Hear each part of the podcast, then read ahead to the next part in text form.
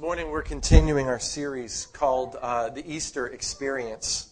And over the last few weeks, we've been kind of walking through the story, and we talked uh, a bit about him being rejected by the people. We talked about the, the torture that he experienced at the hands of the soldiers. We talked about how um, people just didn't get what he was here for. And this morning we're going to be talking about how he was deserted by his friends. And, uh, you know, when we think about the whole Easter story and how, how that worked, how that played out, um, sometimes we can kind of get an idea of, well, you know, if I were in that position, not moving, I'm not sure what I'm doing. Um, if I were in that position, you know, I would do it differently, or I wouldn't have, you know, done this or done that. It seems really hot. Is it too hot?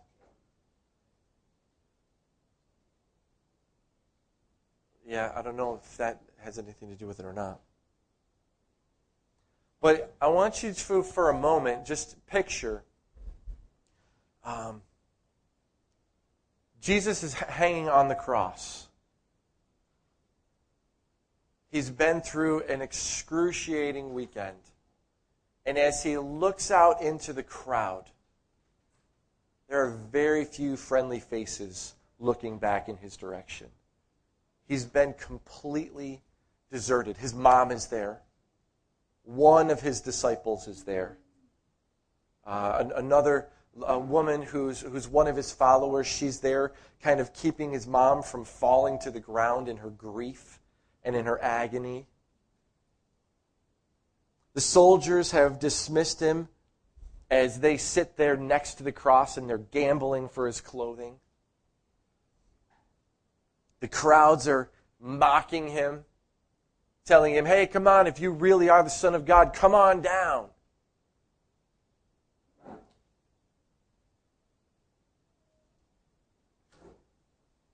But probably the response that was most troubling to Christ as he hung there was that he hung there alone. His mom is there, Mary's there, John, the only one of the disciples, are there.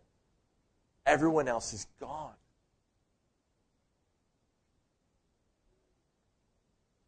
They'd followed him for three and a half years. They had hung out together. They had fished together. They had eaten together. They had, they had taught together. They had seen him do incredible, miraculous things. And in his greatest hour of need, they are nowhere to be found. And things got hard, and they bolted. Have you ever felt that way? Where you were all by yourself? Everyone that you knew, everyone that you thought was with you is gone, and you're going through it all by yourself. Um, I, I, heard this story about a Desert Storm soldier um, from, from the 90s who, while he was in the midst of Desert Storm, there, uh, the mail came, and in his mail packet was a letter from his girlfriend. And uh, in the letter, she states that she had found someone else and she was breaking up with him and she was going to be marrying this other guy. And could you please mail me back my picture? Because I really like that picture and I want to use it for our engagement picture in the paper. And so here is this guy on the other side of the planet, literally laying his life down and, and his girlfriend decides, you know, I, I think I found greener pastures. Send me back my picture. Talk about feeling deserted or rejected. This guy was devastated, but what's amazing is the guys in his unit all got together. And, and this is, it's kind of mean, but it's kind of, uh, kind of justice every guy in his unit pulled out their pictures of their girlfriend and they filled a shoebox full of pictures.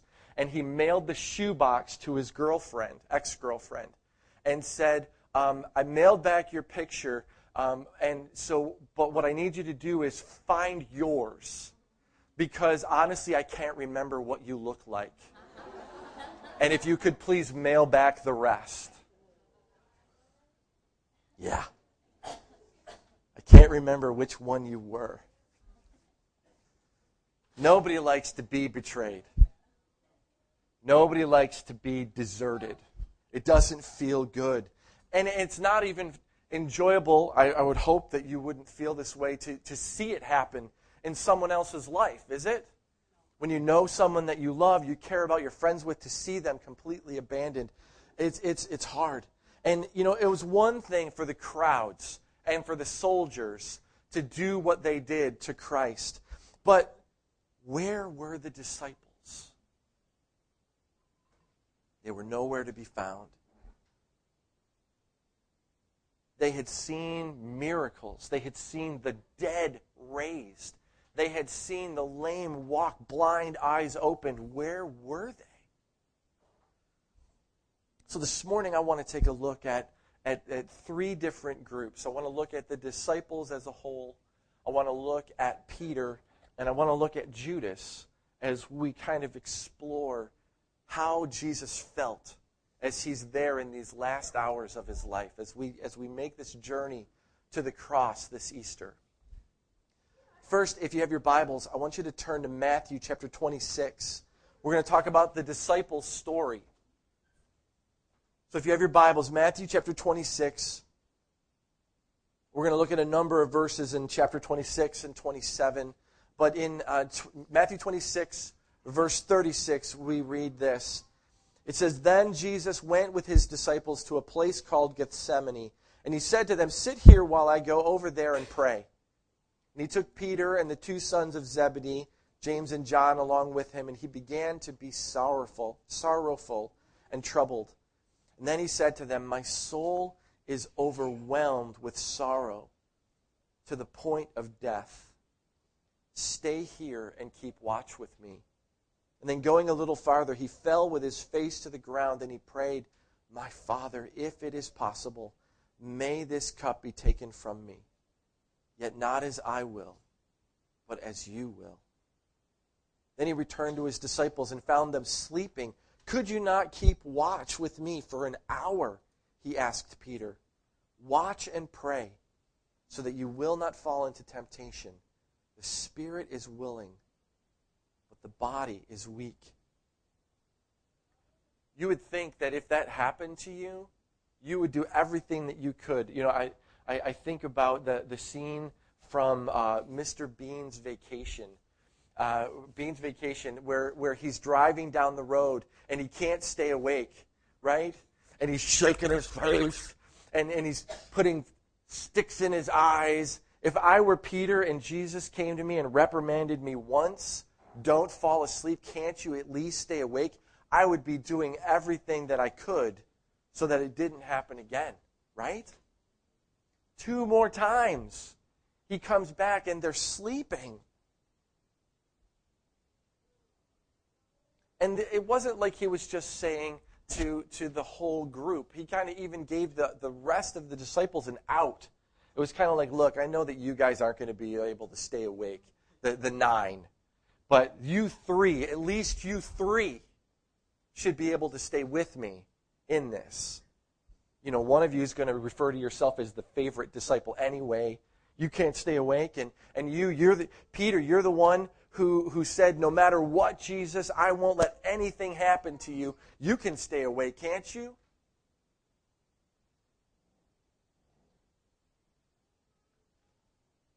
Jesus said to his sleeping disciples, The spirit is willing, but the flesh is weak. You know, for us, I think that, that comes into play a lot, where, where we have great intentions of what we want our devotional life to look like. And, and we want to get up early and to spend that extra 30 minutes in prayer, and we end up spending those 30 minutes watching a reality television show we want to get up early and spend time reading the Bible, but we end up hitting the snooze button just that once more time. And we know what kind of a parent that God wants us to be. We know what He expects of us, but and, and, and you know, and we're, we're doing everything that we can to do that well.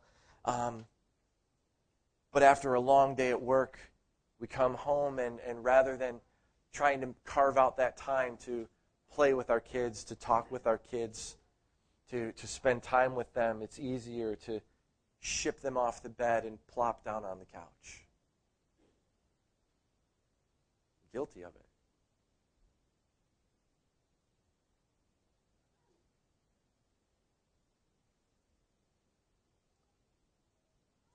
when we think about the disciples' story, I want you to think about these two words.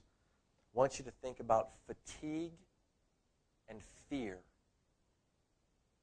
For the disciples, they were, they were wiped out. They couldn't even stay awake. Whether they were tired, fatigued because they had, you know, exerted themselves, whether they were tired because they had just gorged themselves on, on the Passover feast, and you know after you have a huge meal it's tough to stay awake afterwards. And and and whether they were tired because they were tired or or, or what but um, fatigue and fear when when the, the men came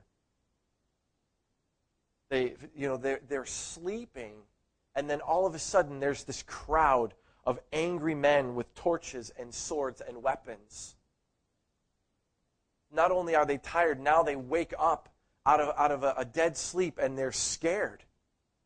What, what's going on?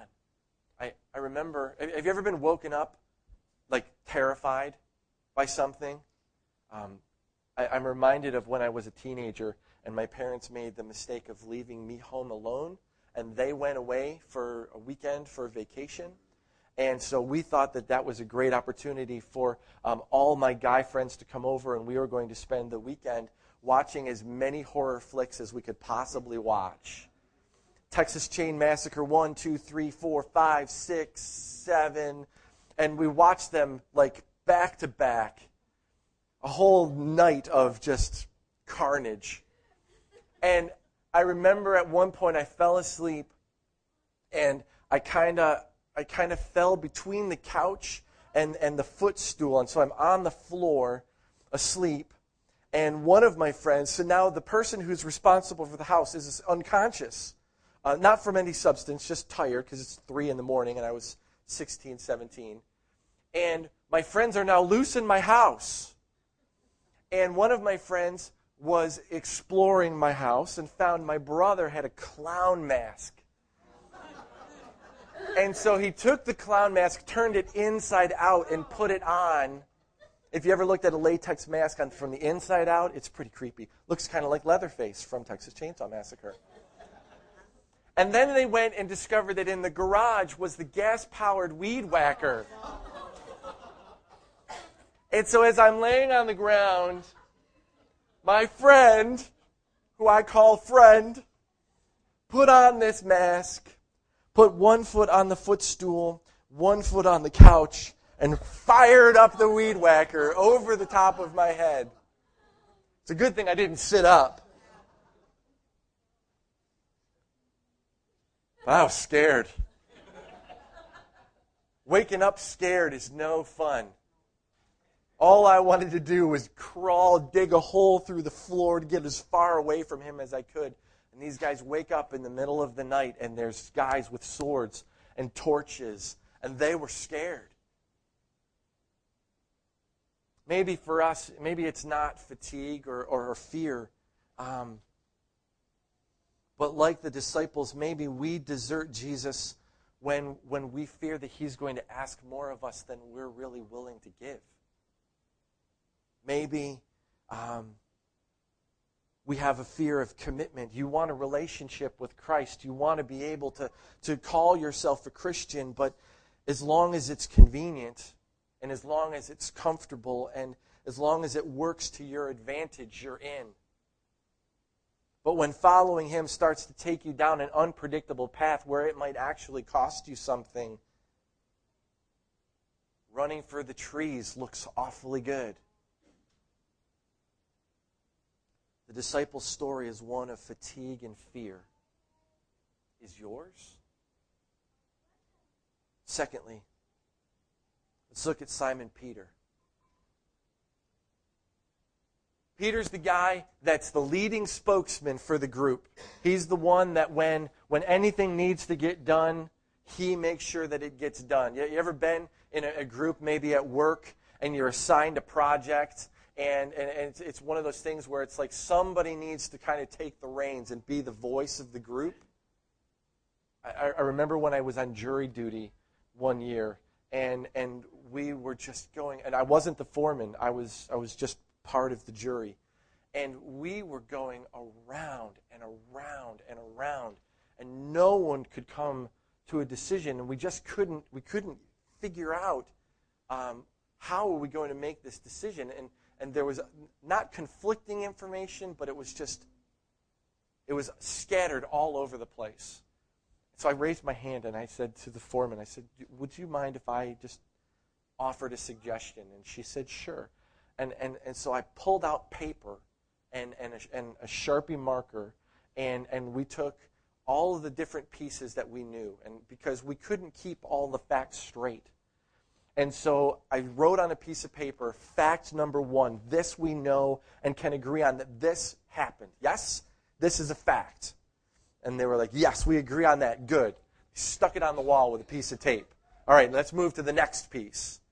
And we worked our way through it. And so then we got to a place where these are the things that we know we agree on. These are the things that we're like, eh, we're not really somebody's on this side of it, somebody's on that side of it. But you're in a group and, and you need somebody to kind of you know, pull the reins in and say, this is what needs to happen. This is what we need to talk about. Peter was that guy. He's, un, he's essentially the, the, unofficial lead disciple along with James and John um, and was very close. And, and earlier in Matthew 26, just before this prayer time in the Mount of Olives, Jesus says to his disciples, You are all going to fall away and desert me tonight. And they can't believe it. And, look at what Peter says on the group's behalf in Matthew 26, verse 33 and 30 through 35. Peter says this Even if all fall away on account of you, I never will. Jesus looks at him and answers, I tell you the truth, Peter. This very night, before the rooster crows, you will disown me three times. Peter declared, Even if I have to die with you, I will never disown you. And all the disciples said the same. In, in uh, our, our church experience, um, we were part of a, a, a fairly large church in Ohio when I was a youth pastor. We had six or seven hundred people, and every year we did this massive Easter production called The Promise. And, and I always got cast as Peter. And, you know, trying to put your, yourself in, in Peter's head and trying to understand why Peter did what he did, why Peter said what he said. Um, I, I, I, hear what Peter's saying, and, and it's interesting. Um, I, I, don't know how many of you are, are in uh, a life group at LifeQuest, but we have our life groups that meet throughout the week.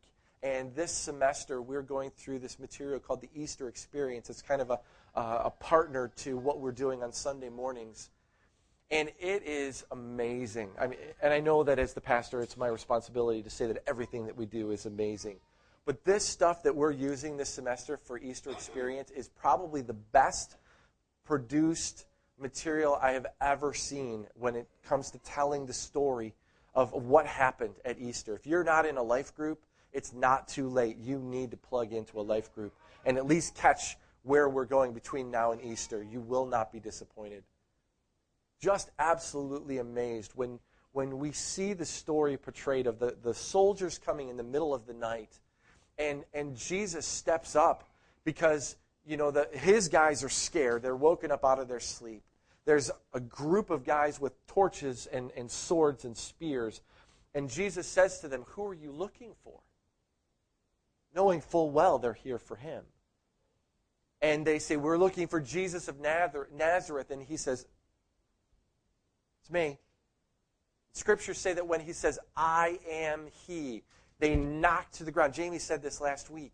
They were knocked to the ground. And, and Peter, once they, once they finally get off of the ground and go to arrest Jesus, there's a fight that breaks out. And so some of the disciples all of a sudden realize, oh man, we need to do something here. They're coming to arrest him. And, and, and somehow, in the scuffle of all of this, Peter pulls out his sword. And I think in his mind, he's thinking, I promised that I would die with him. I promised that I wouldn't leave him. I promised. I, I, I, said that, that no matter what, I'm not going to leave you. And, and in the conflict, one of the high priest's servants, guy named Malchus, gets his ear chopped off. Right? You Remember the story? Now, I don't know about you, but you know, when you read the stories growing up as a kid, the flannelgraph versions of things, and and you, you get the, the picture of the here they come in the garden, there's guys with smiles and torches and and and Guys, you know, the, guy, you, the way you make the disciples sleep is you take the stand up version and you lay them down, right? For those of you that remember the flannelgraph days.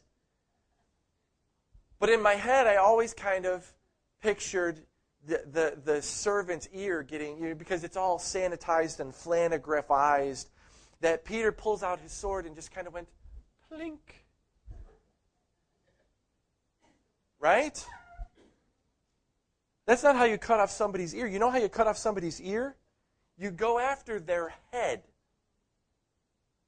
And in the ducking, you catch the ear. Peter was saying, I am going to lay my life down. And he goes after Malchus, and Malchus sees it coming, and oh! And Jesus stoops down and he picks up the ear and he puts it back on. And Peter's standing there with his sword on, like, I've never seen that before. And Jesus willingly goes with them. And Peter still left standing there in the garden with the sword in his hand. Oh my goodness. And it, it's amazing when you see how the story plays out. They arrest Jesus, they take him to the high priest. They're, he's getting beaten He's going through an entire night where people are lying about him, attacking him, spitting on him, punching him. And the Bible says that Peter followed at a distance.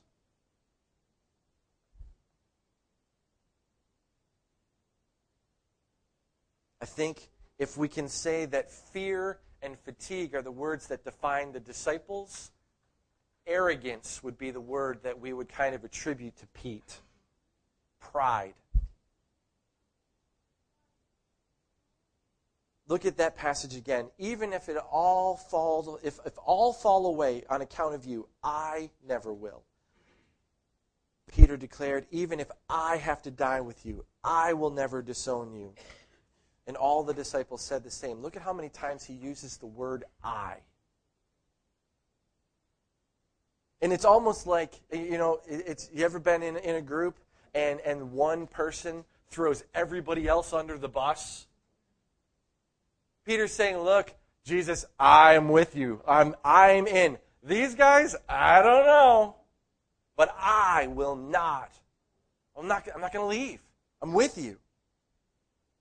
And I believe that in that moment, he truly believed it. I don't think that he was lying. I don't think, I don't, generally, I don't think that he was throwing the other disciples under the bus. Uh, but I think that in that moment, he really thought, I, I'm, I'm, I'm with you to the end. But when he said the words, there were no soldiers. There was no mob. There were no swords or whips. There was just a group of people who loved Jesus.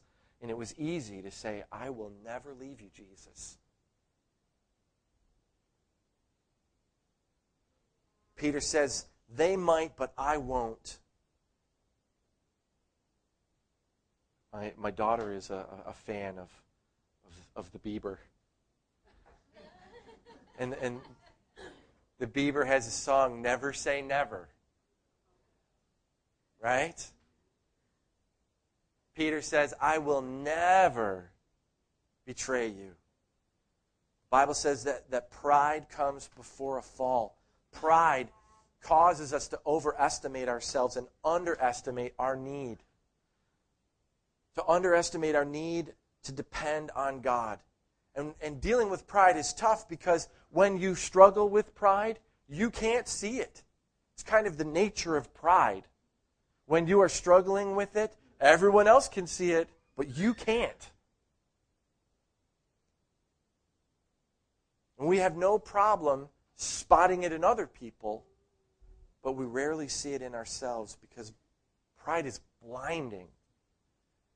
Obadiah, um, I don't have to tell you the chapter because it's just Obadiah, verse 3, um, says this It says, The pride of your heart has deceived you. In other words, what's keeping you from seeking, or what's keeping you from seeing the pride in your life is the pride in your life. And pride keeps Peter from recognizing his vulnerability. Pride is, is blinding to Peter so he can't see what's going to come. Now, we skip ahead in the chapter. We see Peter's story unfolding after the arrest of Christ. And Peter is following at a distance to see what's going to happen. In Matthew chapter 26, verse 69, it says, Now Peter was sitting out in the courtyard, and a servant girl came to him. She says, You were also with Jesus of Galilee, she said, but he denied it before them all. Number one. I don't know what you're talking about, he said. And then he went out into the gateway. There another girl saw him, and she said to the people standing around there, This fellow was with Jesus of Nazareth. And he denied it again with an oath I don't know the man. After a little while, those standing there went up to Peter and said, Surely you're one of them. Your accent gives you away. You sound like him. Then he began to call down curses on himself, and he swore to them, I don't know the man.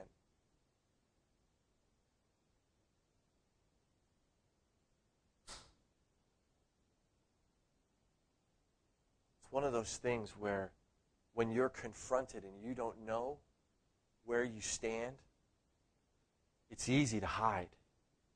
It's easy to say, you know, I, I no, that's that's not who I am. I remember in, in seventh grade when uh, my parents pulled me out of private school and put me back into public school. And uh, they, they had pulled us out of the public school system and put us in a private Christian school um, somewhere around second grade. And then in seventh grade, things at my school just kind of went wacky. Uh, my sister's fourth grade teacher got mad at the principal, and the principal got mad at the fourth grade teacher. And so the next year, the principal uh, made the fourth grade teacher the janitor, and the guy who was the janitor came back as the fourth grade teacher. And so my parents said, It's time to leave.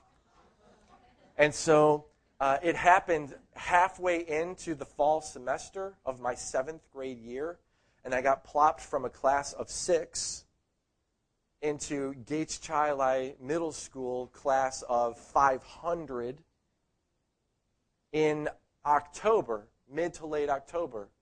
Didn't know where my locker was.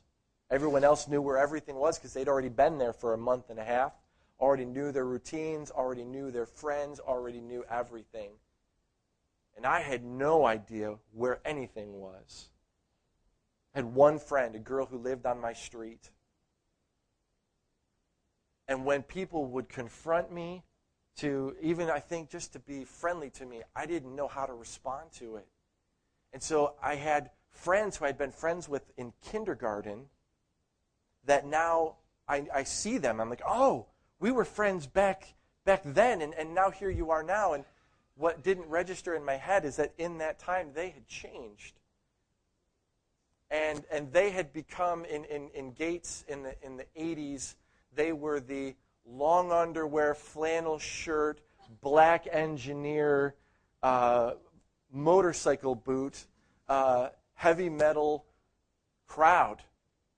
And so I thought, I need to fit in with this crowd. Because I know these guys. They were, they were my friends. And so, in an effort to fit in, I thought that to be like those kids, you had to talk like those kids. And so, I became the most foul mouthed seventh grader you could ever imagine. You could take, it was almost an art form. Uh, and even so much that even that crowd, they were like, whoa, Dickerson, you know, you don't have to use the F word in every sentence. But here's Peter, and he's doing his best to fit in. He's scared of what's going to happen. He doesn't know what's going to go on. And so, even in his denial, he starts swearing at them, trying to prove, I'm not one of them. Listen to me swear as I deny that I'm one of the disciples. I don't know the man. And immediately a rooster crowed, and Peter remembered the words that Jesus had spoken before the rooster crows You will disown me three times. And he went outside and wept bitterly. In Luke, Luke adds this. It's almost kind of like Luke's like adding the extra zinger to Pete, just as a reminder. Luke adds a specific detail. And he says that as Peter's cursing and denying that last time, when he pulls out all the stops and he's dropping the F bombs as he's denying Christ, it says that the Lord turned and looked straight at Peter. As Peter, as Jesus is being led from Caiaphas' house, it was God's timing, and at that moment their eyes met. And I don't believe that the look in Jesus' eyes was a proud, I told you so. You.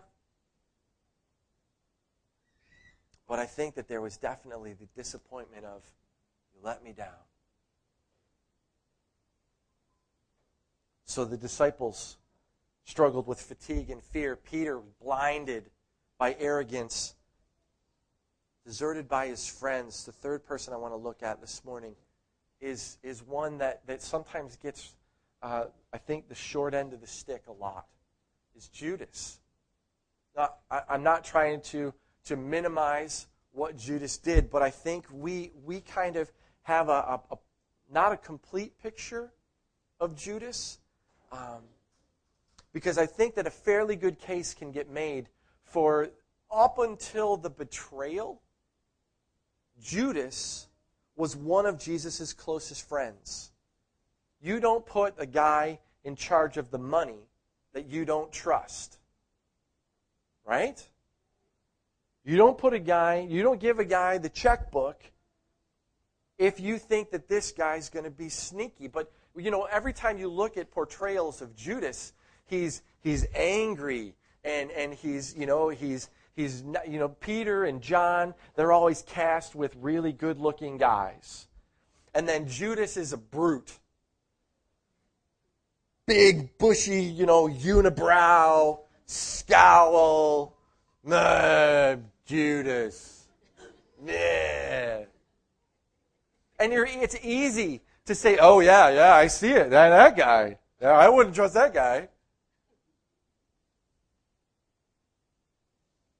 But if we understand the seating arrangements in the Jewish culture, when you look at uh, the, the, the, the, Last Supper, um,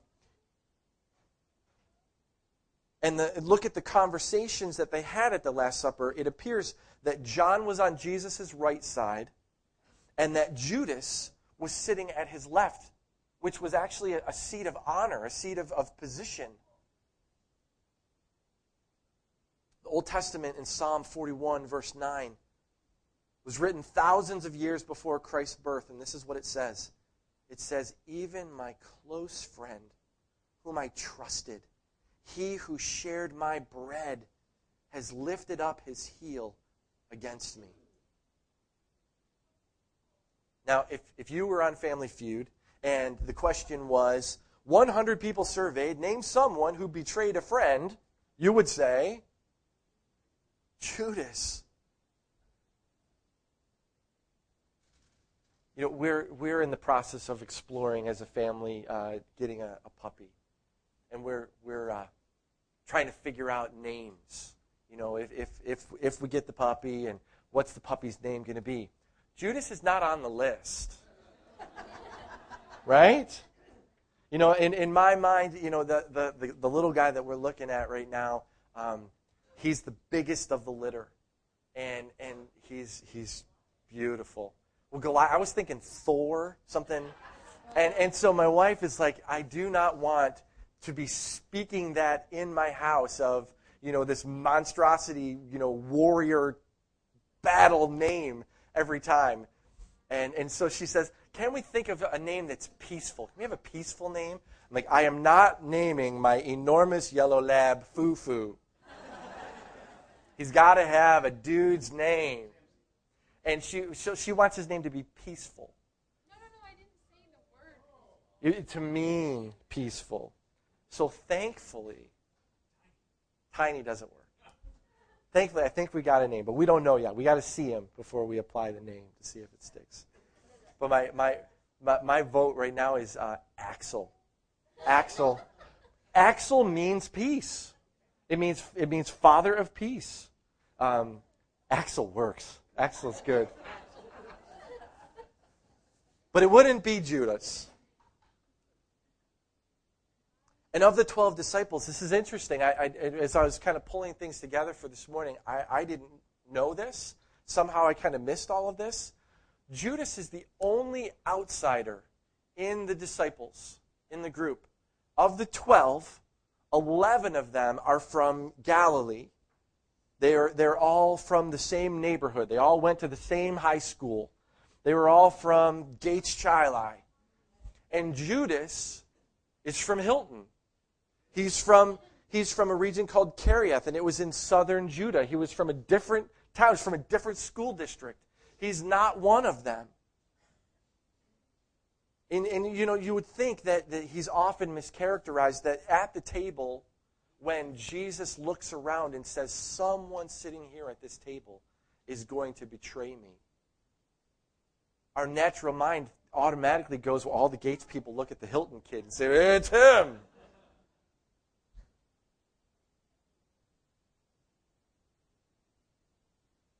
Anytime we see uh, that. But, but again, remember, the most trusted guy in the group is the guy you give the checkbook to.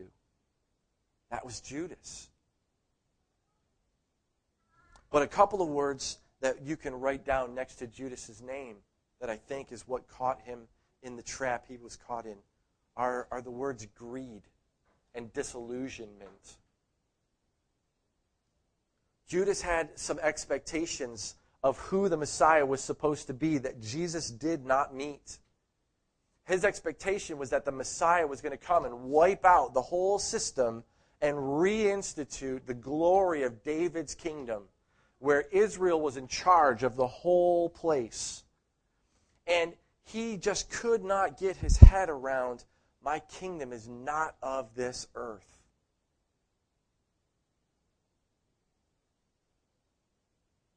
You know, a lot of times for us as Christians, I, you hear stories of people turning their backs on God because they didn't think that God was doing his job right. He didn't come through for me in this. He didn't come in and help me through that situation. And we get this idea that if I'm a Christian, then I won't have any financial problems. Or if I'm a Christian, I won't have any health issues. I won't have to worry about my mom going into the hospital. I won't have to worry because I'm a Christian and God's going to just make everything better. It's not the life that we're promised.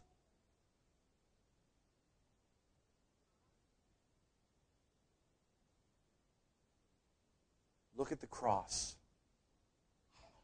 Jesus suffered more than anyone had ever suffered. He died at the age of 33, young. As a man of 42, 33, man. You remember 33, don't you? I think it was yesterday.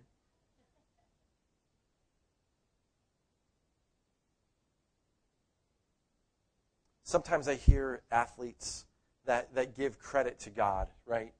You, you, the, the, the Tebow move of dropping to one knee and pointing.